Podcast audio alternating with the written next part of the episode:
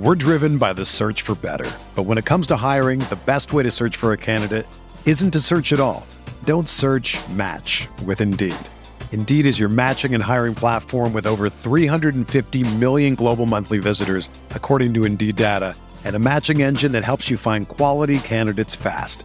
Ditch the busy work. Use Indeed for scheduling, screening, and messaging so you can connect with candidates faster.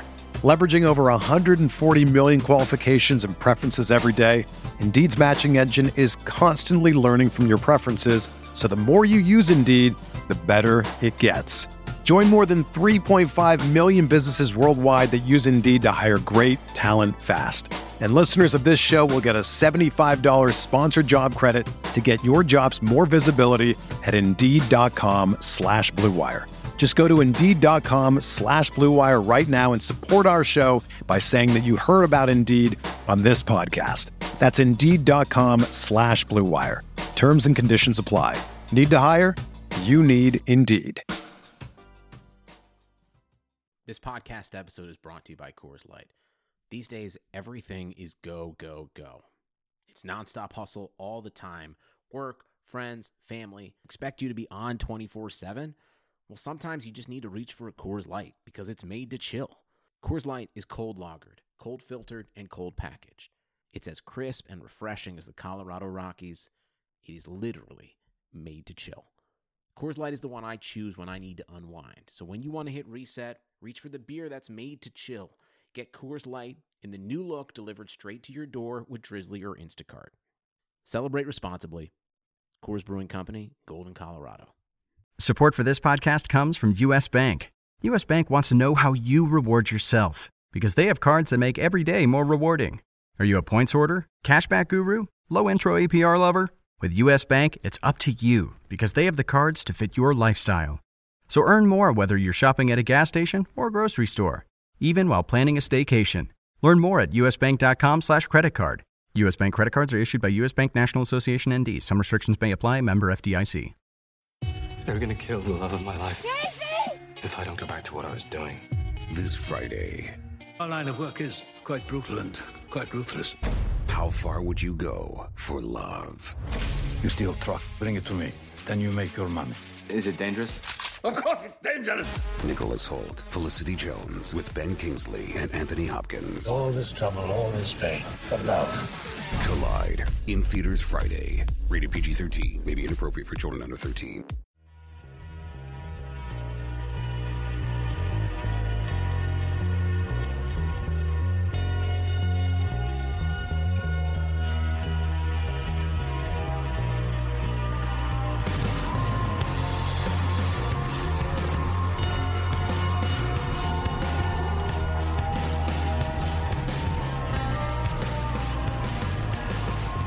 Welcome to the one and only Rotowire Fantasy Football Podcast. Derek Van Riper, Nick Whalen here as we revisit Week 15 of the fantasy football season. We got one game coming up tonight, just a few hours from now, the Panthers and Redskins. I have to imagine, well, you told us on Thursday of last week, I believe, that you are no longer in the playoffs for your leagues, Nick. Correct. But I have to imagine a lot of people do have something hanging in the balance tonight because these teams have a significant number of useful players on them. I had a lot of questions during the Chances to Win segment on the XM show. Chris Liss is undefeated. He's never been wrong predicting chances to win. What does that mean exactly? Well, he's predicted every game in the history of the NFL correctly. It's that he's never forecasted anything to be 100% certain, and therefore he's always got a buffer. So if he's wrong, he's not great wrong. Move, yeah, it's genius. Yeah. So always being right is really important. So we got some good stuff here. First and foremost, it was the weekend, and it was the coldest weekend probably in 2 or 3 years. I mean, it was brutal. I didn't go outside at all yesterday. I refused. I didn't want to go anywhere. I planned for it. I went out Saturday, got some groceries, got the crap done. I had to get done at stores, whatever. I knew when I woke up Sunday morning. Down the hatches and just locking it down. Wrote it out, yeah. Yep. I decided to drive to Oshkosh, Wisconsin on Saturday night, which was in retrospect, not a great. Well, Saturday I don't know. We had a nice little high school boys' night, we'll call it. Girls ended up coming too, but that's beside the point. I was furious about that. People you spent time with when you were in high school, right? Not right. High school kids. Me and a bunch of current high school kids. That's why I dropped out for the record. My high school friends. Oshkosh kind of is like in the middle for all of us, and some are home. You know, some are in grad school or in home on breaks. The hub. Right, the hub, Oshkosh, Wisconsin. So it was like, all right, I had to make the furthest drive basically. And I was like, you know what? I drive a 2008 Buick Lucerne. I'll be just fine. What a brag about the car. Yeah, still a quick little brag about my car. But no, it was fine. I did have to drive 40 miles per hour all the way there. Like the roads were not in great shape, but it wasn't like dangerous at any point. It was just you had to drive slow because you know there were certain patches that were a little iffy. So it took me 3 hours to get there, but it was well worth it. It was a fun time. Normally like an hour. It's about an hour. It's only an hour normally? Yeah, I mean you can if it's great conditions and you're going a little over the speed limit, just over an hour.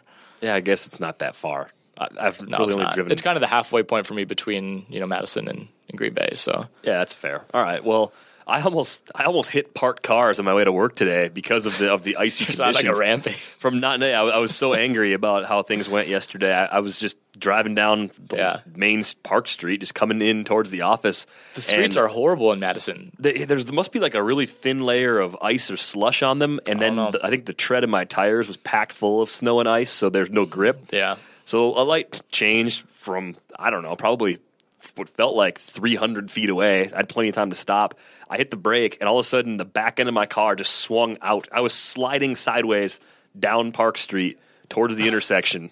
I wasn't even driving fast. How are you alive right now? I had the froze. I didn't even steer out of it. I was just like, what do I do? And I just kind of lay on the horn. I was just hitting the brakes. I just came to a stop. I kind of looked around. Yeah. I landed right in between two parked cars. And I think I was like a foot or two in front of them too. So I probably would have missed them either way, but I ended up right between them. So all I had to do was just back up. Turn right away. I was ready to go. It's like it never happened. As I was driving away, I knew there was someone like in the lane right next to me. I kind of pulled the dust off the shoulder. Like, I'm good. Yeah, that happened. That was on purpose. I'm just working on stunts right now. I noticed a lot of cars, both in the city and on the highway, were driving around just with the hazards on Friday night, or sorry, Saturday night. Like, so it's it's snowy and bad conditions. But like, is that a thing people do? Like. I love that as like all right, my hazards are on. I can do whatever now. Like all bets are off, no rules apply. Hazards are on. Yeah, I mean, I think that was more of a hey, I'm here, don't hit me. But maybe it was like I'm going balls to the wall now. Yeah. So it's just like hey, it's your responsibility to look out for me now. Hazards are on. If I decide to start taking some donuts here in the middle of the freeway, right? I put the hazards on. You knew perfect. So it's been a little crazy out there. Didn't see any jerseys. I went to.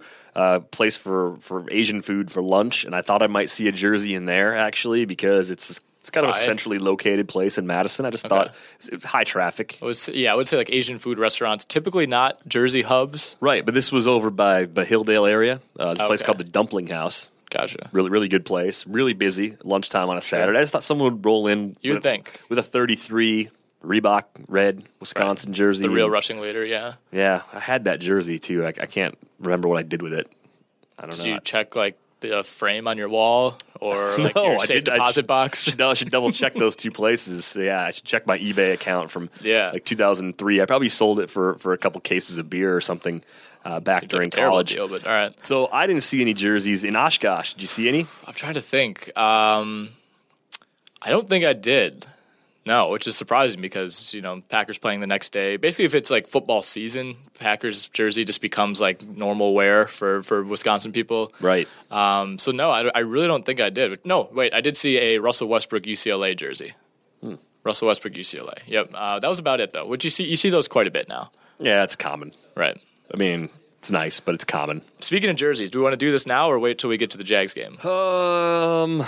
Well, yeah, there's some gifts that came in the mail. We think they're gifts. Yeah, so we received three packages today. They were addressed to me, sent to me at the office. I didn't receive anything. People don't send me gifts. They were delivered to my desk this morning by a great, great USPS worker. Don't know his name.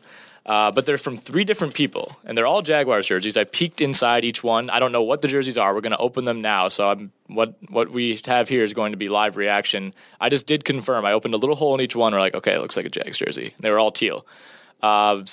Spoiler, dude. One of them, well, I don't know what players they are, what sizes they are, what eras they're from. I hope they're all Leftwiches. Right. I hope you go from 2 to 5 Byron Leftwich jerseys as a result of these generous gifts. Yeah. Who's the first one from? Right. We'll go first name and state. Well, see, I feel like they have to all be from the same person, right? Like, but they just pretended like they're from different places and they put different return names on them? Well, I don't know. Like, that's the thing. Is like, wouldn't it be bizarre if 3 Jaguars jerseys all addressed to me at the same address showed up all on the same day, and they're from different people? I don't know. Santa works in mysterious ways. The return addresses on all 3 of these are different. I will say that. I'm not going to read them because I'm not going to read off people's personal information. First name. I'll publish it on Twitter. I won't read it. So, all right, here's the first one. We're going to see. Who's it from? It's from Patricia. Dude, I said just first names. Okay, I'm not going to give the address. All right, so. Here. Oh, this looks like a Gabbard era. Oh, Gabbard era jersey, huh? What do we got here? Looks nice. What is that? It's got to be Mike Sims-Walker. What? A Mike Sims-Walker, but it just says Walker. So this must be before he became Mike Sims-Walker. Well, really? That's incredible. Great stuff. It's got tags on it still. Yeah, still got tags. That's going to be tough to beat. This one's an extra large, going to be pretty big on me. Oh, might become part of the Derek rotation. Yeah, are you, not that I'm an extra large. Okay, jersey number 2. Closer to extra large than you are. Yes, this one is from Patricia. Jester's. That's fantastic. Jester's Jerseys. Yeah, if you're the person who committed this atrocity, identify yourself on Twitter. All right, jersey number 2.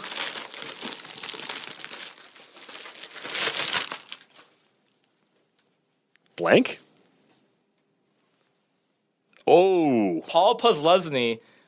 Number 51, but on the front of the jersey, there is no number. That's awesome. I don't know what happened here, if this is some sort of factory error. There is nothing printed on the front of the jersey, but we got Posluszny 51 on the back, and that's what matters. That's nice. Yeah, that's going to be a keeper. All right, who was that from? That one was from, it says, Jester's Jerseys. All right, thanks, Jester. All right, this one is from someone named Steven. This is the final one. More teal. A lot of teal in your wardrobe. Is this what I think it is? Oh, it's not. But Derek Harvey. Oh, nice. Wow. Derek Harvey. I thought it might have been from like a spring training game or something, or like a I don't know. This one's a child's XL. Perfect. See, what I was thinking was that the Harvey jersey was a situation where Matt Harvey went and like threw out the first pitch at a Jags game or something. I assume there's a first pitch at a Jags game. They have that there?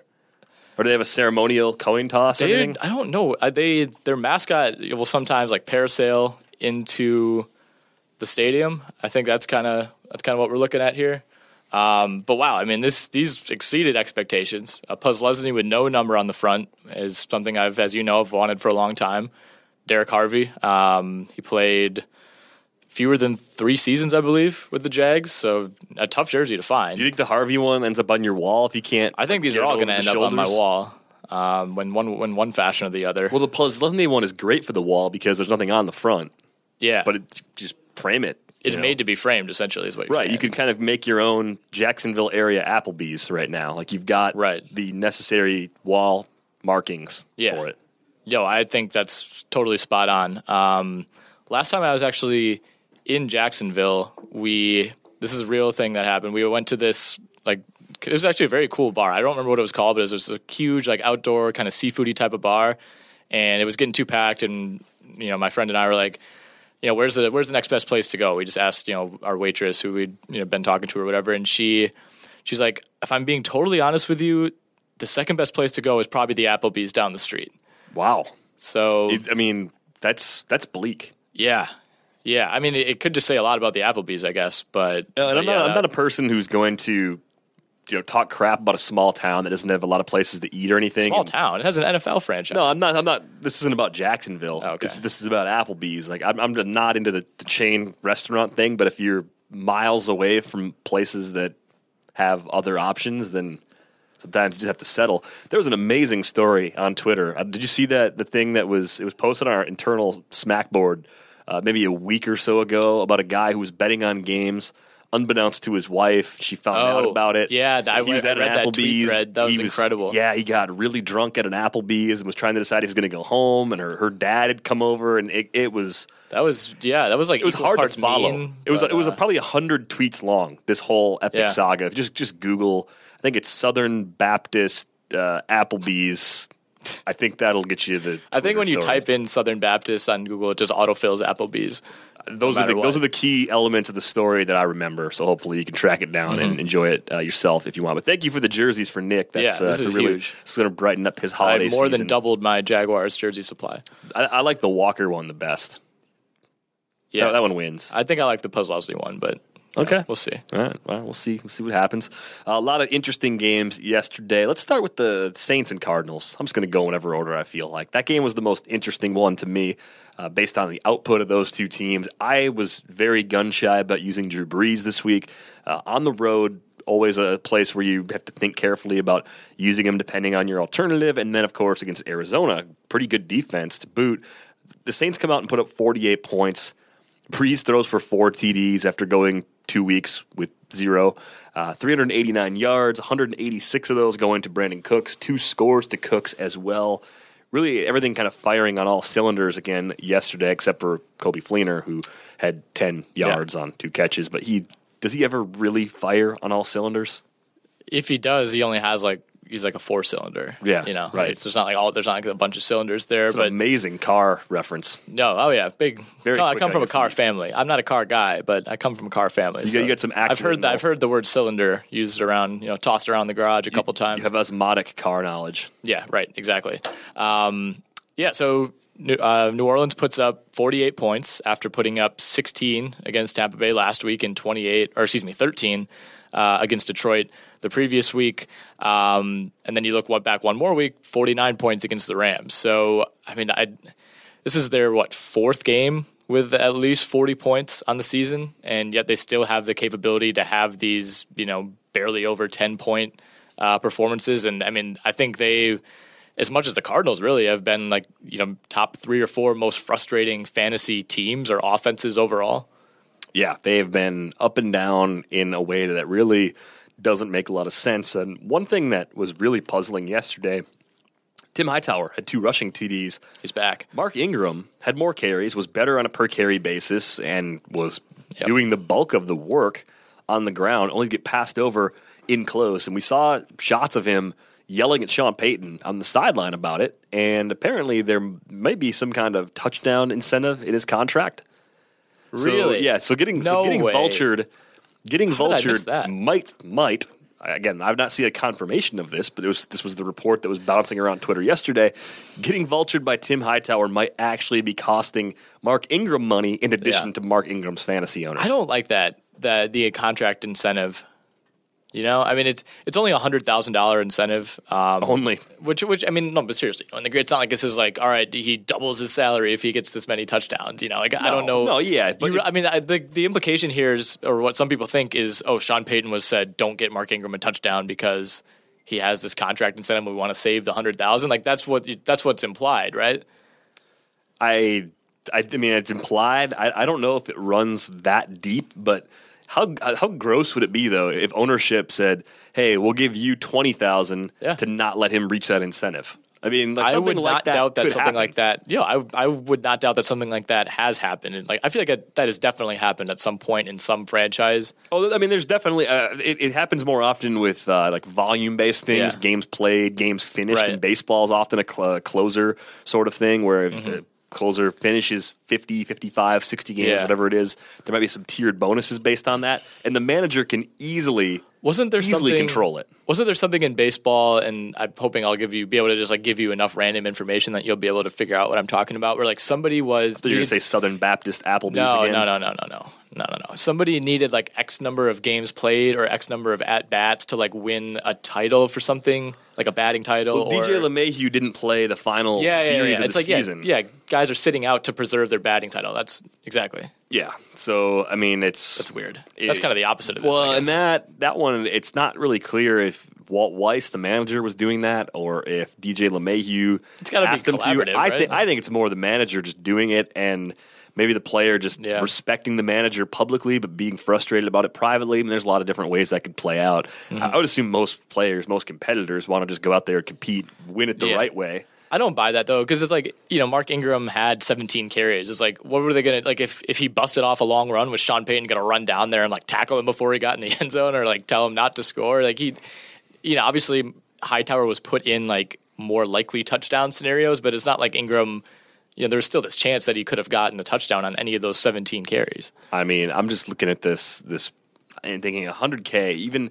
if your base salary is, I don't know, $5 million, is that probably what Mark Ingram is getting right now, roughly. I mean, players only play for a very brief period of time, especially NFL running backs. Yeah.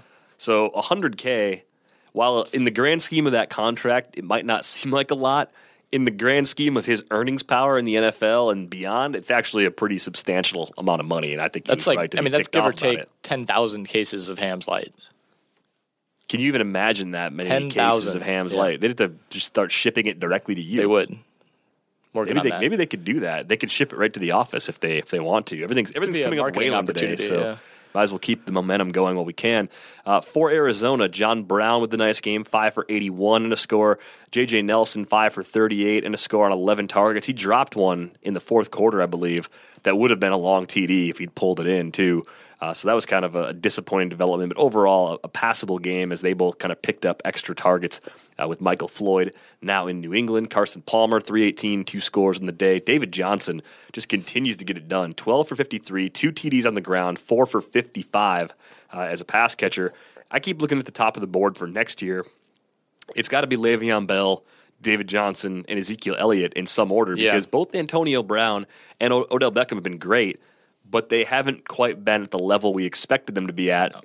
I think when you look at Brown going into next year and Beckham going into next year, unless there are significant changes to either of those teams, and I don't think there will be based on the success they've had this year, you kind of pencil them in for more of the same, and they fall 4th, 5th, 6th, 7th overall in most drafts with the running backs really making a big push. Yeah, I don't think there's been a single receiver really this year that has, I wouldn't say lived up to expectation, but has anybody like that, any of the star receivers like really outperformed their projection?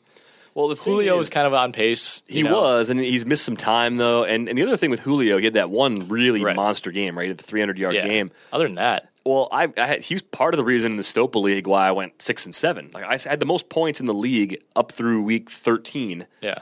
And Julio missing some time, but being kind of feast or famine, that's not good in a head-to-head football league. It's fine in the stake league. Points are points in the stake league, and it doesn't matter as much if you don't care about what happens in the knockout portion of the playoffs. So I think the format of your league actually dictates whether or not you're like happy with Julio Jones or slightly even disappointed. And with Antonio Brown, looking back through his game log, he had a couple of monster games, too. The 14 for 154 against Dallas, 12 for 140 against the Eagles on 18 targets back in week 3. It was a bad game for the Steelers, but actually a good game for Antonio Brown if you're in a PPR league. 7 for 106 against the Patriots, a couple TDs against Washington in week 1, over 100 yards that game, 2 against Kansas City, 3 against the Colts. I think that was the Thanksgiving Day game. I mean, he's had some games where he's been great, and then he's had a 4 for 39 against Miami, a 4 for 39 against the Bengals, 3 for 58 this week. I mean, there have been times where his floor has been a bit lower than expected in some weeks, albeit he's offset it with his season-long production by having some nice high-ceiling games around it. Yeah, I think maybe Mike Evans is somebody you look at, and even he's cooled off a little bit, but he's kind of somebody that you'd say, all right, you know, I would have taken him a few spots higher. But a lot of that, too, is like Allen Robinson, DeAndre Hopkins, you know, Sammy Watkins, guys who are kind of in that range, all, you know, wildly underperformed. The point, I guess, is that, like, no receiver is carrying, like, an insane amount of momentum into next fantasy season. Yeah, that's, I mean, it may be next week in week 17, the playoffs, somebody will start going off, and that'll change. But at this point, I would agree with you. Let's move on to the next game on the slate. Let's go Packers-Bears. And if it weren't for a couple of drops from Devontae Adams, the Packers win this game by a more decisive margin. I mean, the Bears, credit them for rallying back in the fourth quarter, putting up 17 to tie it before a late 60-yard pass from Rodgers to Jordy Nelson put Mason Crosby in position for a game-winning field goal as time expired. But the Bears, for a bad team, they're not the bad team that doesn't show up. I mean, Matt Barkley is kind of interesting. Maybe not a guy that's going to be a long-term starter, but at least good enough to be in the mix, maybe to compete for the job next year or to begin the year with the starting job, and then perhaps he'll give away to a younger rookie-type player. I mean, there's a lot of different ways they can consider going after it, but I think Barkley is going to be a part of their plan for 2017 based on what he's done over these last few games. Three productive receivers because Barkley threw for 362 yards and 2 TDs. Deontay Thompson, 8 for 110. Cameron Meredith, 9 for 104. Elshon Jeffrey, after a slow start, 6 for 89 and a score of his own. This is a team that it's not completely devoid of talent. And I feel like when you look at most bad teams around the league right now, you look at San Francisco by comparison, or the Rams, or maybe even the Browns, and those teams all seem to be at least a tier below what the Bears have at their disposal right now. Yeah, I think so. I think the Bears looked really, really bad for a few games kind of in the middle of the season, and they've, even though it hasn't necessarily resulted in wins, you know, they've at least been a very competitive and very respectable team over these last several weeks. Did this game remind you of the 2013 Packers-Bears game, the one that ended the season? When Randall Cobb put his hand up and ran straight. Didn't it have that feel? As soon as Rodgers launched that ball towards Jordy Nelson, I had the same kind of like, oh, holy crap. And the Packers were losing. It was much more dire circumstances in 2013. The Packers were down. It was fourth down. And it was the last game of the season, last game of the year. I believe had the Packers have lost that game, they wouldn't have made the playoffs, right? Pretty sure that was the circumstance. That play. This one, not quite as dire, I guess, circumstance wise, but still, with Detroit losing in that game, I think the Detroit game was over already when that play had happened. So, it was the same sort of desperation, I guess, and the same sort of dismay as the Packers, blew this lead, gave up the field goal to tie, and then very similar play, I guess, as Jordy Nelson inexplicably got by the Bears secondary. Yeah, the Bears not playing deep enough defensively on that play, and Jordy Nelson making him pay for it. Devontae Adams, in the line's bad, 2 for 25, 6 targets, but it could be totally different. He could have had 4 for 50 and 2 scores, and he would have put some people over the top this week. Ty Montgomery ran very well in this game, 16 carries, 162 yards, 2 scores. Kristen Michael ripped off a 42-yard TD run in relief of Montgomery, too. So the Packers are starting to run the ball pretty well. Rodgers moved around a bit more than I expected him to. He didn't have that same elusiveness, but he was at least trying to get out of the pocket and trying to run when he had to, which I think is an encouraging sign given that conditions were pretty frigid in this matchup. It seemed like he was sacked more than 4 times. Yeah, it's just because he was on the run a lot. He was on the hobble. 3 carries, 19 yards, 6 yards per carry on a bad wheel. Yeah, and now 8 picks in the last 2 weeks for the Packers secondary? Yeah, Ha-Ha Clinton Dix has 8 of them. Yeah, more like Ha-Ha Clinton picks, am I right? Oh, he drops the Ha-Ha Clinton picks. Can't believe it happened. Ty Montgomery, why was he not playing over James Starks a couple weeks ago? That's a good question. I mean, Starks didn't play in this one, so you do wonder if maybe a few of those carries are redistributed to Starks if he doesn't get in the car accident and have a concussion. But it's hard. Is that what it took? It took an accident to befall James Starks for the anthropomorphized bowl of ham salad to decide that, well, we got to give Ty the ball more. Yeah, I don't know if it's some sort of divine intervention or what, but Montgomery looked incredible. Looked really good. And Starks, and it wasn't just fluky either. I almost wonder if McCarthy has a soft spot for Starks because Starks was there back when they won the Super Bowl a few years ago. He's been fine. There's nothing I don't think anybody he's been bad this year, James Starks.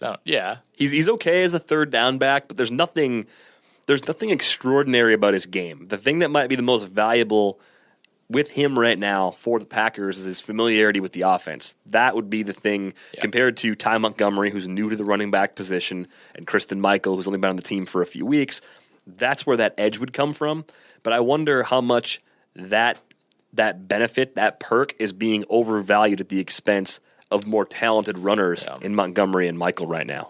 Yeah, I think after a game like this, I don't know how you can't go back to Ty Montgomery for a similar type of workload. So we got a new problem for you. It's called the Jordan Howard versus Todd Gurley problem. If you're looking ahead to 2017, you have to decide today, right now, December 19th, 2016, for the 2017 season, and you have to try to account in your head for what you think the Bears and the Rams are going to do between now and the start of next season. If you were drafting for next year today, would you take Jordan Howard or Todd Gurley? Probably Jordan Howard, right? I don't know. It's tough. I mean, I think it depends obviously where you're drafting, and if you can like get your hands on Gurley late in a draft or later in a draft, I guess, than you would have this year, of course you do it. But I think just straight up, you know, if you're in the what are we talking here? Like mid second round, something like that. Probably the 2-3 turn. Sure. Yeah, maybe mid second round. I think probably Howard. So we talked about before Bell, David Johnson, Zeke up at the very top. Shady McCoy, DeMarco Murray are probably first rounders going into next year. Melvin Gordon might be around the 1-2 turn. Yeah, well, I mean, those guys are all firmly ahead of Todd Gurley, right? Without question, Devontae Freeman's going to be up there ahead of them. I mean, I would assume, like, what about like Carlos Hyde, Robert Kelly? I think Hyde will be part of the Gurley Howard tier because the team's so bad. But I do like Hyde quite a bit. He's the one. If he's falling, it's almost like I'll take whichever of those three falls because I believe in the skills of all of them. We threw this question out there on SiriusXM. We didn't get a lot of great responses because people weren't listening to the show. They were just following the Twitter account and then chiming in with things we'd talked about already, which was kind of frustrating. The gist of the question was, can you recall a running back who crashed as hard early in his career after a really impressive rookie season or impressive year two, the way Todd Gurley has this year? And some of the names people were throwing out there were like, well, DeAndre Hopkins and Allen Robinson, like, they don't play a running back. Like, I understand understand the frustration with them because they crashed as first-round picks this year. But it's rare to see a running back put up the kind of efficiency numbers that we saw from Gurley last year, come back and just struggle as much as he has this year. And one of the things we talked about, I was with Tom Kesnick from the NFFC, is just that, you know, Gurley – he really hasn't been in a position to succeed at all. Like the Rams' play calling is bad. The personnel is bad. The players around him do seem to have given up to some extent. Maybe not everyone to a man, but that air of, well, it doesn't really matter what we do. We're just out here getting killed because our coaches didn't prepare us and the front office built a crap roster.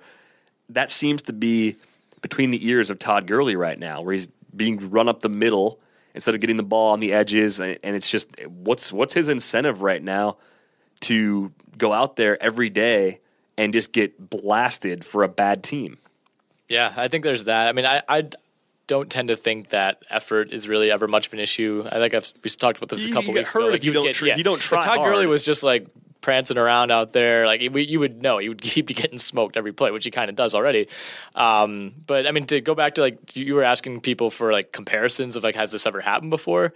Like, does DeMarco Murray count last year? That was the name I settled on. He's further on in his career, and that's also switching teams and like drastic different systems. Different systems. The thing about the Eagles last year, even though they were asking him to do different things as a runner than what the Cowboys did in 2014 and what the Titans have done in 2016. The Eagles had all sorts of offensive line problems. You know, they had injuries up and down the line last year. I think Jason Kelsey was the biggest one. Their center missing a lot of time was a big deal. And that's one of the things with the Rams. They do not have a good offensive line right now. I mean, what does it take? One free agent pickup, one or two good draft picks, I don't know enough about O-line. It changes.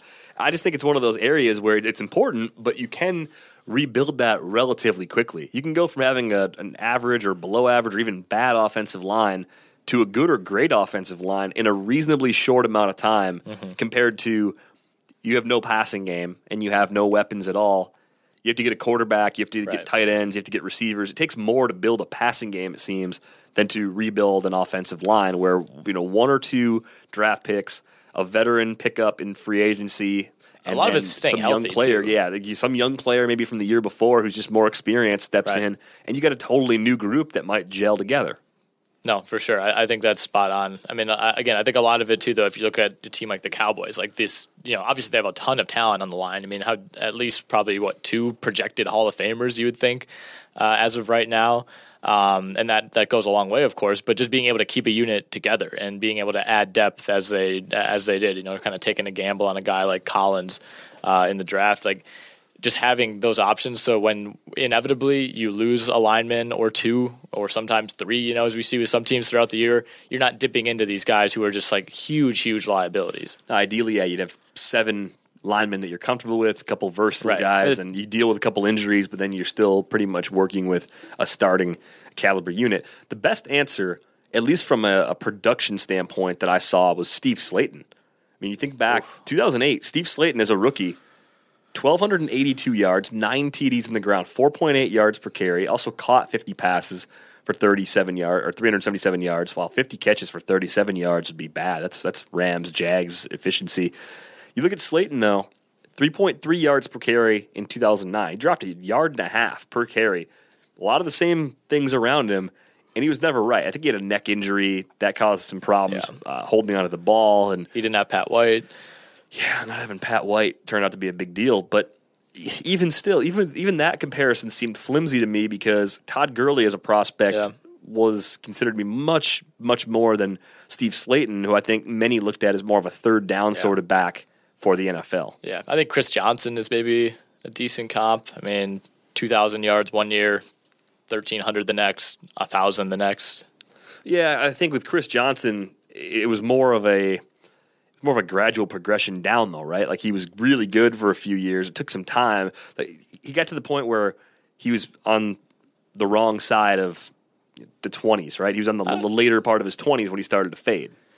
He did rush for 1,000 yards in 6 straight years. Like, it's not like he had these disastrous seasons, but, I mean, he, you know, after going for 2,000 in his second year, I think you kind of thought the sky was going to be the limit, and then he never got back over 1,300. Yeah, 4.3 and 4.0 as far as the yards per carry numbers after that, 5.6. Still not terrible. So, anyway, you look at it, and it's just one of those things with Todd Gurley where I like Gurley better than Howard right now, but that's not because I don't like Howard. It's because I think the Rams can make some adjustments, and Gurley can go back to being the player. I mean, he has to be a major bounce back candidate, right? Like, it's hard to say like he's just this guy now. Like, I don't know. We have one extreme and we have another extreme. He'll be a popular bounce back target, I think, going into next season. Let's talk Cowboys Bucks. Ezekiel Elliott making a splash in the Salvation Army bucket, avoiding the wrath of the NFL. We found out today too. So. A rare attaboy for the NFL for not fining Ezekiel Elliott for doing something that raised awareness for a charity. $200,000 worth of awareness, according to Rovell. Voldemort Rovell? Yeah. Yep. Yeah. I don't like him. I mean, he's a little weasel, but I still follow him because that stuff is interesting to me. It's like he always puts it out there, and he phrases it horribly and puts it out at the worst time. But it's always, I do find that stuff kind of interesting. Like, if those numbers are accurate, it's weird. He gets information. The way he gets information and the stuff he churns out, I enjoy the information itself. Right. The same way I enjoy the takes that Adam Schefter can get and put out there. Like, it's that kind of. Like, oh, wow, I couldn't really get this from anybody else. Like, that's cool that he has this. But his Twitter persona is it's so bad. It's like on the Skip Bayless level of why are you making hot takes out of this? Why are you such a disaster? Right. He's always got human emotion and just being like, why is context so hard for you? Right. And I almost do wonder if he does it on purpose. You know, no, at this point, no, he doesn't. I think he's one of those people who's just completely unaware of what he's saying and how and when he's saying it. He just doesn't see outside of himself at all. There's no ability to empathize with other people or to think even for a second about anything else other than what's directly in front of him. I mean, I suppose. So Ezekiel Elliott, had he been fined, it would have been just over 12,000. He said had he been fined, he was going to match the fine in a donation to the Salvation Army. Even though he's not being fined, still going to donate. What a guy! Is he going to donate the money that he would have been fined in addition to the amount he was going to donate? Now. Right. Well, I don't know. Whatever, he's giving money to a charity, and a lot of people don't give money to charities, and good for him. He was fined for excessive celebration, which fine, but. I just don't get it. We got to get rid of these excessive celebrations. War penalties. On fun is not cool. No, it is not cool at all. Mike Evans, 4 for 59, pretty disappointing. Cameron Brate scored. Adam Humphries scored. Doug Martin, 42 yards, 16 carries. He's been brutally inefficient. You have to wonder if the hamstring is just not quite right for him. But if it weren't, I would expect the Bucks to use their other running backs. Jacquizz Rodgers looked really good a few weeks ago, stepping in for Doug Martin. Charles Sims only carried 3 times. It wasn't good in 3 carries, but that's not enough to really decide anything. Zeke finished with 159 yards and a score. Dak rushed for a TD. How about Dak coming back with a 32 for 36 for 278 after struggling against the Giants last week? Yeah, I mean, obviously a lot of short throws when you compare those completion numbers to the yardage total, but still, I mean, any questions that Tony Romo should have another shot to kind of take back this team? I think we're silenced. I think Prescott played about as well as you could ask. He had a touchdown that ended up being called back, so that line would have looked a little bit nicer had there not been a penalty on the play. But I mean, this is Ezekiel Elliott is still the bigger deal to me for this team. Like Mario is I talked about this on Saturday with him. Like he's firmly in the camp that if the MVP comes from the Cowboys, it should be Dak. I'm not going to fight you too much on that, but I mean Zeke is on pace to break Eric Dickerson's our rookie rushing record. Yeah, I'm not going to fight anybody about NFL MVP because it just doesn't matter. I'm probably not going to fight anybody for anything related to a sports argument. You never know. Jameis Winston kind of laid an egg in this one. 247 yards, 2 TDs. I mean, it could have been a lot worse. But 3 picks, fumbled twice, lost one. I mean, one of the picks came on a Hail Mary before the half, which fair. From a fantasy perspective, as someone who started Jameis Winston in a consolation game in one of my leagues, I was just furious. And then another one came when he was hit as releasing the ball. I mean, obviously that's not quite as fluky, but yeah, the Hail Mary thing that seems to be more popular now. Like I feel like you see more of those like end of half Hail Marys than you did before, and I really do think it was Rodgers completing 2 of them last year that has kind of spurred that on, where teams are like, all right, if we're within 60 yards of the end zone and we can take a knee or we can heave one down there, we're just going to heave it. Maybe it's also the result of offensive coordinators being from the Tecmo Super Bowl Madden generation where they're just like, you know, whatever, I'm taking a chance. Yeah, I mean, on Madden, I just run the Hail Mary play like 80% of the time anyway. I mean, statistically, the odds, if you throw a Hail Mary into the end zone, the odds of that being picked and then run back for a TD are extremely low. And I think coaches for a long time overestimated what those odds actually were. What are the odds of it being a touchdown? Like 10%? Is that too high? If you threw 10 of them, would you get one? Yeah, it's probably roughly 10%. Yeah, we'll see. I mean, I feel like in like the grand scheme of Hail Marys, it's probably lower if you like average it out. But either way, the percentage of scoring on a take-a-knee play from the 50 got to be close to zero. Very close to zero, unfortunately. Let's move on to the Bills and Browns. Shady McCoy continuing to put up good numbers. Nothing really good about the Browns' performance in this game. And you look at Buffalo right now, I mean, Tyrod Taylor doing enough to keep the job for at least another week. Bills kind of rolling in this game. Shady, like I said, late first-round pick probably next year.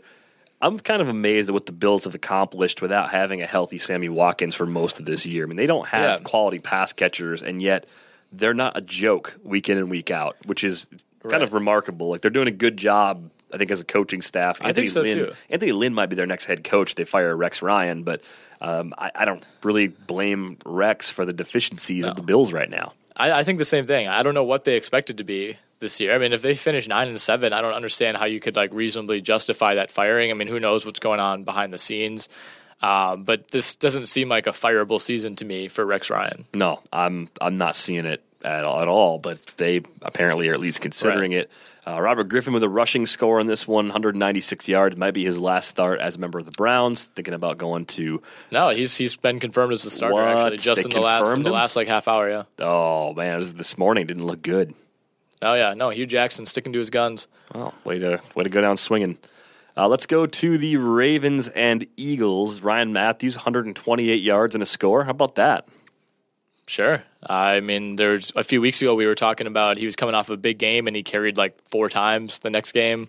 And you know, this kind of continues, I guess, the trend of not really knowing who's going to get the workload week to week. Well, it helps. The Wendell Smallwood is on IR, and Darren Sproles had a concussion. Yeah, they had no choice but to give it to Ryan. Like that gave us a clearer path to the volume we saw Ryan Matthews take on. Still, Byron Marshall had 9 carries for the Eagles. Oh, yeah, ex-Oregon guy. Yeah, what are they thinking there? Nice. I didn't know he was in the league. So, obviously, the storyline was that the Eagles went for it to basically win the game. 4 seconds left on the clock. They could have kicked the extra point to tie, went for 2, didn't get it. Why not? What's the downside? I agree. I'm with you. Why play overtime? All you're doing is torturing players. Revisionist history. Of course you kick it, but no, I like that call. If you get it, Doug Peterson's a gutsy genius. If you don't get it, it was a terrible play and you should have played for overtime. Yeah, I think if you're a team that's not going to the playoffs, avoiding overtime should be high on your list. I thought the Bears would go for it instead of kicking the extra point or kicking the field goal. Right? There was a short field goal to tie it against the Packers in the fourth quarter comeback. Well, I was watching the game with a couple friends, and I'm sitting there, you know, when it was first and goal from what, like the 4 before the penalty. Oh yeah, I know. I was like, let him score. Yeah, I'm yelling, let him score. And you know, one of my friends is like, no, like I think you got to play this out. I'm like, no, they're just going to tick the time down and they're going to run it in with 10 seconds left. They were going to take the time down not because they were savvy and trying to run the clock down, because inefficiency was going. Well, that's like, even so, it's like I thought they were going to get 4 cracks at it from the 5-yard line, more or less, you know, and I guess. I think they had that exact scenario a couple weeks ago against the Titans, and they weren't able to finish it off. But the way the Packers defense had been playing in the second half, there was no faith that they were going to stop Jordan Howard. I mean, that whole march down was unimpeded. Yeah, they were moving the ball at will throughout the fourth quarter. It was like a switch flipped, and all of a sudden the Packers defense couldn't function. It was a bizarre tale of two halves. Really was. Let's go back to Saturday, take a quick look at the Dolphins and Jets, and I really do mean quick look. Cameron Wake and Ndamukong Suh almost snapped Bryce Petty in half, so we'll see if he's able to play in Week 16 going up against the Patriots. We got more looks at Ryan Fitzpatrick in this one. Bilal Powell, 16 carries, 84 yards, 11 catches for 78 yards. No TDs, but if you're in a full-point PPR league, yeah, he was fine. You're pretty happy with Bilal Powell on a day where Matt Forte was active but still only had 5 touches. So the Snapchat video, that's what I'm most concerned about with this game, with Sheldon Richardson. Are you familiar with this? No, what's going on? I'm still kind of a noob to Snapchat. So this game happened on Saturday, of course. Before the game, I don't know if this was on his Snapchat. I'm still trying to get it was on teammate Rontez Miles' Snapchat. He's filming the locker room before the game, and Sheldon Richardson kind of walks in and says, "Blank this game," referring to the game that's about to happen, and then said, "Where the blank at?" Using a derogatory term for women. Really? Yeah, that rhymes with, we'll say, goes. Okay. It's going to be interesting to see how the Jets handle that. Yeah, he's going to sit down with Todd Bowles, and they're going to talk about it. All right. Well, that'll be handled, I guess, in some manner.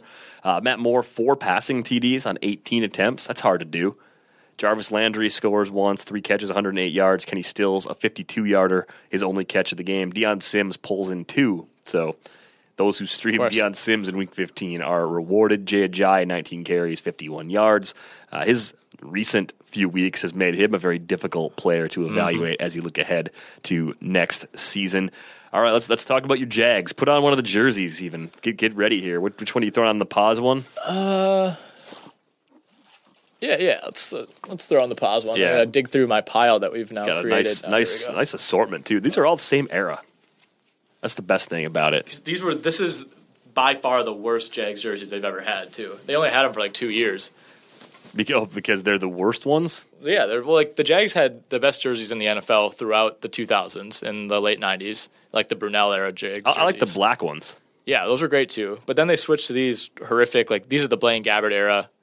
And then once they moved on, they now have the current ones, which I actually think are all right. There's a little too much going on there, but they're better than these. Well, the Blaine Gabbert era is one that should be remembered forever, but the Blake Bortles era is kind of like trending in that direction. And I know what Bortles did last year will probably always keep him ranked ahead of Blaine Gabbert in the minds of Jags fans. I don't recall Blaine Gabbert having a 12 for 28 game with 92 yards and a 3.3 YPA. And then on the last drive of the game, the Jags actually had a chance to drive down, kick a field goal, and win this game. Just staring down his receiver on first down and firing a bullet to the chest of the safety who was just ready to step in and make a play because Bortles was like, hey, man, I'm throwing the ball right here. Ready? Throws it. That's been the offense all year for the most part. What is he doing? Did he do that last year all the time? And then just he threw a lot of picks last year, but it just wasn't – no, it wasn't this bad. And he had moments last year that would – you know, like really good throws where you would say, like, wow, okay, in a couple of years, this guy's going to be great. Like, he just doesn't have those moments anymore. Like, there's average moments and there's bad moments. Like, obviously the bad moments are starting to really pile up. But I loved when in Wisconsin here, I forget what the early game was, on CBS, but they broke in to show Jags bonus coverage. Bonus coverage. Yeah, I got a whole deal. We got bonus coverage coming at you. And like as soon as they broke in, like the first thing you hear is 4th and 15 here for the Jaguars. They're gonna go for it. And I'm like, oh no, like this is terrible. And like whenever the Jags get on quote unquote national TV around here, it's like that's when I really get exposed as a Jags fan. Is like the texts start coming in from friends because like I watch the games every week. I stream them. They don't get to watch the Jags, and when they do, everybody's just appalled. And it's like, wow, because the Browns are never on TV. You never get to see how bad they are. The Niners really aren't ever on TV. Like this was for a lot of people, you know, one of their only opportunities to really see the level of incompetence that we're dealing with. Yeah, I mean the Jags are kind of like a unicorn. You know, it's just once in a while you get lucky and you actually see one. But yeah, well, the last time they got lucky was like 2008. Yeah, so Allen Robinson 2 for 15 because when your quarterback throws for 92 yards, there's not much to go around. Really disappointing game for anyone who threw him in there thinking, hey, I survived this long. Maybe he'll finally come through for me. Oh, yeah, I was that guy. I had him going in the NFFC, the Rotowire Online Championship, in the playoffs for that. Total points is all I'm after.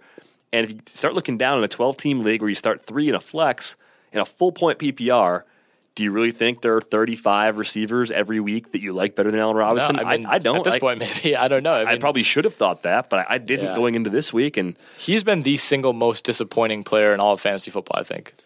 Yeah, especially these last 4 weeks. Gurley's up there, I guess, because he was expected, you know, he was going higher even than Gurley, Robinson. Hopkins, and Allen Robinson. Hopkins at least showed up a few times. Yeah. He showed up yesterday. Robinson has one 100-yard game. And he only has 3 games outside of that he's gotten to 70 yards. How about 4 70-yard games in the year? The Jags were in control of this game until Tom Savage 20 to 8. Took over. Yeah. Tom Savage, yeah. What happened? They returned a kick. First, I tweeted this out, and this is hilarious. This has been going on for a couple of years now. Anytime the Jags do something good, their writers, who I really like, the Jags, you know, the guys who cover them for the Times Union and the SB Nation blogs, like they're right in touch with how the fan base feels as far as like sarcasm and things like that. Like anytime something good happens, they're always right there with a stat to remind you of like just how bad the Jags are. Like Jags just returned a kick, first time since 2007 that had happened. Jaguars Jalen Ramsey gets his first career interception. First interception for a Jaguars cornerback on the entire season was in Week 15 yesterday. Wow. Yeah, and that came against Brock Osweiler, so it doesn't even count. Do you know who returned that kick in 2007? Somebody that I forgot returned kicks, if that helps. Maurice Jones-Drew. Yeah, last guy to return a kick. So Marquise Lee joins Elite Company. This was just a disgusting game. Yeah, Marquise Lee was running with MJD yesterday. Yeah, I also tweeted yesterday that like the AFC is basically like the MAC of the NFL at this point, right? Oh, of course. Yeah, but except like they have to get the at-large team into the BCS, and you know, like they don't have a Western Michigan. Like you, like start playing games on Tuesdays. Like see what happens. Like why not? I guess they're more like the ACC though, because they still get. But the ACC has Florida State. Florida, not that good. This year. They just won the national title like 3 years ago. Not good this year. They were okay this year. They're okay. The ACC also has Clemson, so there's no Clemson might be better than any team in the AFC South. Yeah, I don't know about that. But Tom Savage, is he actually taking the job, Brock Osweiler? He's starting this next week. So he should, right? Yeah, he is taking it. Good. Like, I mean, I don't see how you could defend starting Osweiler anymore. And it's like, it's not like Savage you tore it up. I mean, 23 of 36 was great. Didn't have a touchdown. Did have 260 yards. But he just looked much more competent. Like he wasn't making impossible throws. He wasn't, you know, lighting the world on fire. He was just like being a pretty good quarterback, and that's what you need when you have nice talent around him. Like this team won 7 games with Brock Osweiler as the starter. Like imagine if they had even like mildly competent football. What if Kirk Cousins were their quarterback? They'd be undefeated. They'd be unstoppable. It's unbelievable. So Tom Savage is the guy. So Tom Savage cost Gus Bradley his job. I mean, it was going to happen anyway. The Jags did say, this is weird to say, right? Like Caldwell came out and said we were going to fire him no matter what the result was. It was going to happen after this game. That's it's like okay, that's terrible. I mean, okay. So the NFL before the game, then I'm never the guy that's actually like rooting for someone to get fired in the real context, but Gus Bradley's still going to get paid his contract. It's going to be okay. I guess we have to say that disclaimer of like, I don't root for people losing their job. I mean, this case might be an exception. This is not the same as when people get laid off at regular jobs around the holidays. Right. This is actually a lot different. I think the Jags scribes were pretty happy that Gus took like 35 minutes with the media today. No, he was. It's like, what else is he going to go do? He's a good guy. There's that, yeah. He's probably going to be a good D coordinator again. I know. I think so, too. I think even the players like him. Like, that says a lot when your coach is, you know, one of the worst statistically bad coaches. He's the worst one in the Super Bowl era. Right. Like, he's like the worst coach of all time. And they still like him. Like, I think he's one of those, like, everyone respects you. You mean well. We just kind of, you know, we have to move on. You know, it's kind of obvious at this point. Like, I feel like, I don't think there was like a confrontation or anything, you know. I think it was respectful on both sides, and they probably both knew what was coming since about week 8. But yeah, I mean, it's interesting to see where they go now. I mean, Doug Marrone, you would think, is going to finish the next 2 games. He's already been named the interim coach. He's probably going to be their coach next year too. I don't think so. I think when the Bills hired Doug Marrone, there was a lot of buzz about him being a good hire, and they got rid of him pretty quickly. I don't know. I just wonder if the Jags, if they would have made this move like week 8. And they went like 6-2 the rest of the way, maybe. But like, I just don't think he has enough time to prove himself. I think they probably should have done this earlier to get a look. But during the press conference, Caldwell was asked, like, you know, did the Fisher firing influence you? And he kind of was like, it kind of made sense. He's like, well, we don't want to be behind in the search. You know, it's like, we want to, you know, we don't want the coach that we're eyeing to maybe go to LA. So, you know, LA, Jacksonville, horse apiece as far as living conditions and things like that. Sure, yeah, they seem like synonyms to me. Titans getting a win on the road against the Chiefs, kind of a big one for Tennessee as they try to win America's division, win the Mac Senior. I don't know, what other name do you have for it? Yeah, that's the thing. Mac? Yeah, the Big Mac, and like Mac is so perfect because you can do like the hashtag Maction thing, and like I like the Mac a lot in the college sense. Like I like the fact that they've got those stupid signs like just off the field a little bit to get extra advertising in. Oh yeah. That their quarterbacks can usually sling it pretty good. Yeah. They crank out actually exciting NFL players from time to time. Every now, yeah. I mean, Khalil Mack played in the Mac, fittingly. Khalil Mack, Ben Roethlisberger. Can't spell Mac without Mac. No, you absolutely cannot. Roethlisberger, yeah, that's a good one. I think Corey Davis is probably going to be pretty good. Corey Davis, I'm trying to figure out who he's most similar to based on size, speed, you know. He's one of those guys that, like, I think it was immediately clear, like, he didn't belong he's not just like, oh, he's really productive in this offense. Like, he should never have been playing in the MAC. They just, you know? So everyone just whiffed on him? From what I've read, at least, is that, yeah, I think he had some, like, very serious academic issues, and, like, nobody thought he was going to qualify, but then they were able to get him in, and he just never wanted to transfer. Nice. Well, yeah, good for him for getting it right and probably being a first-round pick. Randy Moss. Although, wait, no, they weren't a MAC team. Marshall, at that time, I think, would have been Conference USA. The MAC existed back then, but I want to say Marshall was Conference USA at that time. Yeah, no, you're right. I don't know if that was their first year. What didn't like Randy Moss only play 1 year in D1? Weren't they like an FCS team? So they had Chad Pennington and they had Byron Leftwich at Marshall, and I think the timing yeah, they did. The timing of that, I don't remember exactly how it all played out. I remember watching most of that Randy Moss 30 for 30. That was a great one, yeah. Yeah. Yeah, that I mean, those have all lived up to the hype. But anyone where they have like this huge archive of like old footage that you've like really can't see anywhere else, the best. I remember watching that. I was like, this guy was unbelievable. Yeah. Like I was in high school at the time. I didn't realize how good he really was as a prospect. Yeah. I mean, in the NFL, like I played fantasy in high school. I realized how talented he was statistically. But I don't think I could understand and comprehend for sure how much bigger, better, and faster he really was than other receivers even then. Okay, so they were in the MAC. They played in 6 MAC championship games, did the Marshall Thundering Herd. Oh, so they're in Conference USA now. They are, but they were in the MAC, interestingly enough. But, no, yeah, the Randy Moss thing is, and we could go all day about that. Like, it's so rare. Like, they show some games in that 30 for 30 where it's like, all right, first play of the game.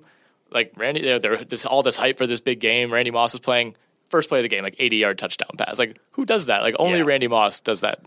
Yeah, I was watching that with my parents, actually. I had some I was like a Saturday morning or something that was on, and we're sitting there, and we're just like, he was that good. Like, he was that much better than everybody else on the field.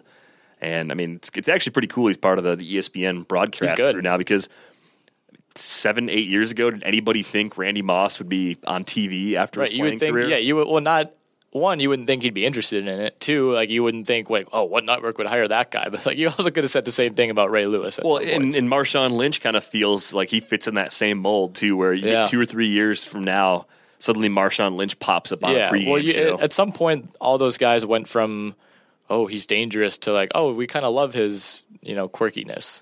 Right? Yeah. There's. After a certain point, it's like, oh, this guy's. It's like maybe they were just not so bad all along, and we made them out to be worse. That, in many cases, does seem to be true. Now, in other cases, we kind of go the opposite direction. Yes. Someone's really bad, then we do make. I don't see Vontaze Burfict ever getting on TV after his career's over. No, I don't think that's going to happen at all. Chiefs really kind of giving this one away with an Alex Smith pick. I think it was in the end zone, too. So they were driving in a pretty good spot. Could have put this one on ice, potentially. He throws a pick. The Titans rally back with 12 points in the fourth quarter. They get a 2-point win on the road. DeMarco Murray has 2 TDs taken away by Derrick Henry. Still goes over 100 yards from scrimmage. Finishes with 141. So it's still a good day for him. And Rashard Matthews goes over 100 yards. 4 catches for 105 on 10 targets. But Spencer Ware, still getting volume, just not doing a ton with it in this one. 95 yards from scrimmage. He had 21 total touches, 18 carries, 3 catches. Tyreek Hill touched the ball one time, 68-yard touchdown run. Yeah, I mean, he's so tough fantasy-wise because like you really just can't predict things like this, but it seems like this is like the 5th week in a row where he's either returned a kick or had, you know, a long pass, a long run. Like, I mean, he's the real deal. He seems to be, from a talent standpoint, a really nice piece. Jeremy Maclin, 6 for 82. Looks like he's finally healthy and getting used in a way that we expected him to prior to that groin injury, but probably too little too late for those who were relying on him earlier this season. Let's move on to the Lions and the Giants. Giants 17-6 winners. Odell Beckham scores in this one. So does Sterling Shepard. Paul Perkins over 5 yards per carry, still trailing Rashad Jennings in the workload department for this week. But my hope is that Ben McAdoo will wise up and start using Paul Perkins more, at least in the sense that I want the best player to play, not in the sense of I want the Giants to do well. I don't care about the Giants. And actually, for as exciting as they could be, I still find them to be a kind of boring team to watch. Do you think it's the uniforms? I think it's their coaching. I think it's the way they play. They don't involve Odell Beckham in the offense in a way that I would. I mean, I would have 14, 15 targets for him every single week. Yeah. And if I went lower than that, it's because I've got some designed run plays for him. It seems like they forget about him and then like try to make a point to get him the ball, and it's like, why? Like, you should. This should just be part of the game plan. I just think Eli Manning's actually really bad too. Like, that's part of it. Yeah. I mean, imagine Eli Manning without Beckham these last few years, like 6.2 yards per attempt, probably without him. It'd be horrible without him. Yeah. Yeah. They'd be really bad. I don't know why I'm questioning that. Yeah. And the next level of unwatchable. That's where I feel like they would be at.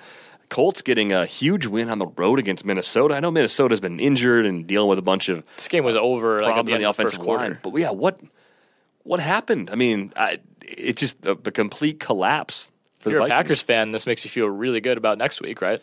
It does, and then you think, well, we felt pretty good about the match against the Bears. Right. The Vikings are going to come in. Their season's on the line too. I mean, if they win their next two and the Packers lose to Minnesota but then beat Detroit, and Detroit loses this week, there's still a slim probability of Minnesota making the playoffs, right? I mean, that's still... No, there is, yeah. There is a scenario out there. Actually, is there? I thought after this? I think so. If the Lions lose twice, the Packers lose to Minnesota and then beat the Lions, and then Minnesota goes win-win, wouldn't they all be 9-7? Because the Packers have 8 wins, the Lions have 9, and Minnesota has 7, right? Yeah.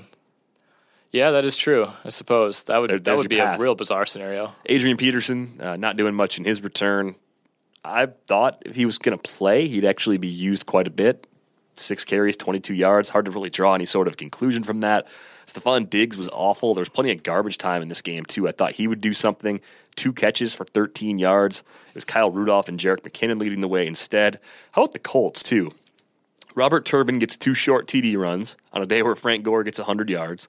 Andrew Luck goes for 250 through the air, 8.9 yards per attempt, throws 2 TD passes, but doesn't throw them to, T.Y. Hilton, Jack Doyle, Dwayne Allen. Throws them to Philip Dorsett and Eric Swoop. Yeah, I didn't start swooping any of my leagues. No? I felt like an idiot, yeah. Yeah, those consolation brackets are there to be won by using players like Eric Swoop. For sure. Never even heard of that guy. No. I think it was it the first catch ever, or at least it was first TD. I think it might have been his first catch in the NFL, if I'm not mistaken. Let's take a look at the Pittsburgh-Cincinnati matchup. 6 field goals from Chris Boswell. I hope you played Chris Boswell on FanDuel this week. Forgot to set a lineup for FanDuel, so no, did not play Chris Boswell. What are you doing with your life besides driving to Oshkosh and snowstorms? I left directly from the office on Saturday, and by the time I was my phone was dead on Sunday morning. I didn't get back to Madison until 1. It was too late. You're sorry. Kind of a disaster right now. I mean, it's not like I was raking in the money on these FanDuel contests either way. Yeah, I guess you weren't, but I'm disappointed in you nonetheless. Le'Veon Bell goes over 100 yards from scrimmage. Antonio Brown, I mentioned earlier, was kind of quiet, 3 for 58. Eli Rogers led the way, 5 for 75 and a TD. Jeremy Hill has been brutally inefficient to the point where I wonder if next year he's going to be in the same role that he's had this year. I mean, with Gio Bernard out, more touches, more involved in the passing game, and he's really done very little with that. I know not having A.J. Green changes the complexion of this offense, but I'm surprised that Jeremy Hill hasn't done more with the carries he's been given. Tyler Eifert, talk about players that let people down this week. 1 catch for 9 yards, and what should have been a pretty good spot. The Bengals only put up 20. They put up 20 points. They only had 157 yards through the air with Andy Dalton. Yeah, this is a game that they put up 20 points in the first half, and looked like they were going to be in control. It kind of looked like Big Ben's road struggles were continuing. But Pittsburgh came storming back, and I think this is about the result we expected. I mean, Cincinnati, despite losing two of their better offensive players, and certainly A.J. Green being their best offensive player, they've looked better than I thought. I mean, they had won 2 games prior to this, not against great teams, certainly, but even hanging in with a pretty good Pittsburgh offense, they certainly haven't quit. But, yeah, the Jeremy Hill efficiency show has been pretty rough. He tried to rip a terrible towel, which I'm sure you saw. Failed. Unable to do it. More durable, terrible towel or jag rag? That's funny you ask. I was looking at jag rags online after I saw that. I was inspired, and I was like, I wonder if I can get my hands on a jag rag. None for sale on eBay. And there's going to be tens of thousands of those things. Well, yeah, you'd think. And I think you want to be a little more careful about getting a used one of those. I think you'd like to get one from the team, still in the plastic. Yeah, I'd want it verified authenticity. Right. You want new with tags on right. that. You don't want. Oh yeah, for used sure. Yeah. Don't look up jag rag on Urban Dictionary either. No. Just don't do that. Don't do it. You shouldn't need to, but don't. Falcons 41, Niners 13. Matt Ryan, 286, 2 scores. No Julio Jones, of course, in this one. Aldrick Robinson, 4 for 111. Taylor Gabriel, 3 for 60 on 6 targets. He finds the end zone again. Devontae Freeman, 20 carries, 139 yards, 3 TDs. Tevin Coleman, 14 for 58. Terron Ward even got in on the action, 6 for 52. So 41 carries for 248 yards for the Falcons in this game. Colin Kaepernick, 20 for 33, 183, 2 TDs, 21 rushing yards. Okay, not great. I thought he could do a bit more against an Atlanta team. It's allowed more fantasy points per game to opposing passers than any other team this season. Carlos Hyde looked okay until the game got completely out of hand, and they have nothing else on that offense that's interesting to me whatsoever right now with all the injuries they've been piling up. Yeah, so the Falcons can clinch a playoff spot, or clinch the division, I should say, with a win over Carolina on Thursday and a Tampa loss, I believe. All right. I believe that's going to be the case. Tampa plays who next week? They're at the Saints. Yeah. Okay. Both of those games happening on Christmas Eve. Looking forward to that. I have no idea what's going to happen in any of those. The NFC South continues to be puzzling. Although, I mean, Atlanta at least has seemed to kind of separate itself, but you still don't feel great about them. It's you're not man, I don't want to run into that Atlanta buzzsaw in the playoffs. Yeah, I don't think anyone's overwhelmingly concerned. I mean, they're a quality team. I don't know. Atlanta and Dallas, though, is there really that much of a difference? I look at both of them as good teams. Dallas is better. I don't know if Dallas is that much better than Atlanta. I don't know. Dallas has been consistent. Atlanta has had some games that they just completely have no-showed. Dallas has lost twice to the same team, and they've one was week 1 when they were a totally different team. The other one was a 3-point loss last week. I don't know. I just think they're more consistent. I mean, Atlanta at Denver won earlier this year, played really well at Seattle, got completely screwed by a lack of a pass interference call. They beat Green Bay, and that win looks a little better now than it did a few weeks ago. The quality of that win has fluctuated as much as the quality of a win possibly can over the course of a season. Right. Patriots 16, Broncos 3, Brady 188, no TDs, under 6 yards per attempt. Miserable game from him. Yeah. But Dion Lewis was ready to carry the mail, Nick. 18 for 95. 18 carries for Dion Lewis. Like, what? Belichick really does hate us. LeGarrette Blount, 17 for 31. He found the end zone once. Edelman, 6 for 75. Nobody else, as far as the pass catchers, did anything because, again, Brady just wasn't very good in this game.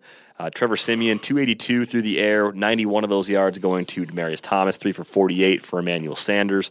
Really just spreading the ball around, a lot of short passes, nothing to get excited about, and a running game that still sputtered with Justin Forsett and Devontae Booker. And the last game that we're going to get to, Raiders-Chargers, Raiders 19-16 winners. It was ugly, but that's what good teams do. They find a way to win ugly when they're not playing well. Yeah, the Raiders had a ton of miscues in the first half of this game. They fumble and interception on back-to-back drives, and they punted after that. I mean, really were unable to get anything going. Really lucky to be only down, 7-3 at that point and going in 10-10 at the half. But, I mean, it wasn't a convincing win. If you watched this game, you didn't come away fearful, I guess, of this Raiders team. But they're 11-3. They're back in the playoffs for the first time since 02, 03, something like that. A long time. I think it was since the last time they were in the Super Bowl. Yeah, they haven't been back. So yeah, I mean, I don't know. I think this. I was talking to my one of my roommates who's a big Raiders fan, and he's very pessimistic, doesn't want to get his hopes up. But I was like, man, if somebody beats New England, I don't know if there's another team in the AFC that you're really, really scared of. New England's the one team that I think if the Raiders have to go to New England in the second round or the conference title game, they're not winning that. But are you really that scared of Pittsburgh right now? Do you think this Ravens team is good enough to go into New England and win though? They always have some stumbling block like that. Yeah, Ravens maybe. I mean, they almost did it last week, I guess. I mean, the Steelers and the Ravens to me they're both good teams, but they're not as strong as maybe they have been in previous years. If the Dolphins get in, they don't worry me much. They're not Nobody from the AFC South worries you. The most fearful team for the Raiders might be the Chiefs, who beat them twice. I wonder if Tennessee could hold their own against New England. Maybe. I don't think so. I'm just enamored. I'm enamored with the possibility. Based on the way they played the Packers earlier this year, the stuff they were doing, I just liked. I liked that approach from Mike Mularkey. Maybe I'm putting too much stock. No one has ever said that before. No one has ever said those words. Never. Kenneth Farrell, by the way, 15 carries, 39 yards, gets outgained on a per carry basis by Ronnie Hillman, 7 for 34. Neither player was particularly valuable. And the workload was, guess what people expected for Farrell. Yeah, I thought he'd get 15 carries. I thought he could do better against Oakland. I thought 60 yards, maybe a TD. I thought he was actually a useful RB2 with the volume he was going to get, but it did not materialize that way. Phillip Rivers didn't play all that well in this game either. 17 for 30, 206, two TDs, had a pick. Farrell also lost a fumble. He had fumbled twice, lost one of them. Tyrell Williams got banged up too, so it's kind of a rough day for the Chargers. Picked off to end the game too on 4th and 15. Very, very similar to the Blake Bortles pick. I didn't see it, and I don't think it could have been that similar. It was similar. Bortles is in a class of his own with the quality of those picks. It was picked off by actually an ex-Jag, Reggie Nelson. Still not really sure why the Jags ever parted ways with him. He's pretty good now. That doesn't really make any sense to me either, why he's still not there, but maybe he didn't want to be there anymore. I couldn't blame him. It's going to wrap things up for this episode of the Rotowire Fantasy Football Podcast. Thanks again for the Jags stuff. Thank you so much. Jester's Jerseys, Patricia, and Steven. And I can tell Nick's very excited about those. So it's going to be a great holiday season. He's got 3 days of his 4-day holiday trip covered wardrobe-wise now, too. Yeah, so. Right. I was actually planning on going to the mall when I got home on Friday. You don't have to pick up a new sweater for Grandma's Christmas gathering, but no need. No, you just throw on the Mike Walker and you're good to go. I think I'm just going to return all my Christmas gifts too. This is literally what I was going to ask for. That's awesome. These 3 items. Thanks again for listening. Eric and Jake are back with you with the waiver episode on Tuesday.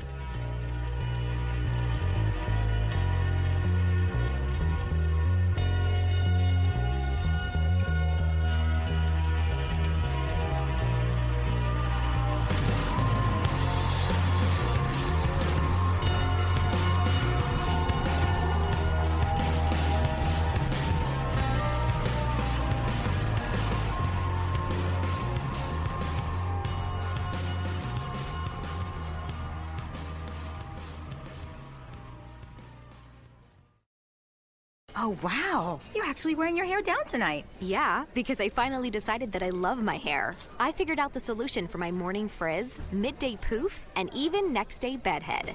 It's Frizz E Secret Weapon Touch-Up Cream by John Frieda. Well, you and your hair look flawless. Flawless and touchable. Feel. Oh. See? It's soft, smooth ends, no flyaways, shiny. Well, I clearly need to get some because your hair looks amazing. Frizz E Secret Weapon, only from John Frieda.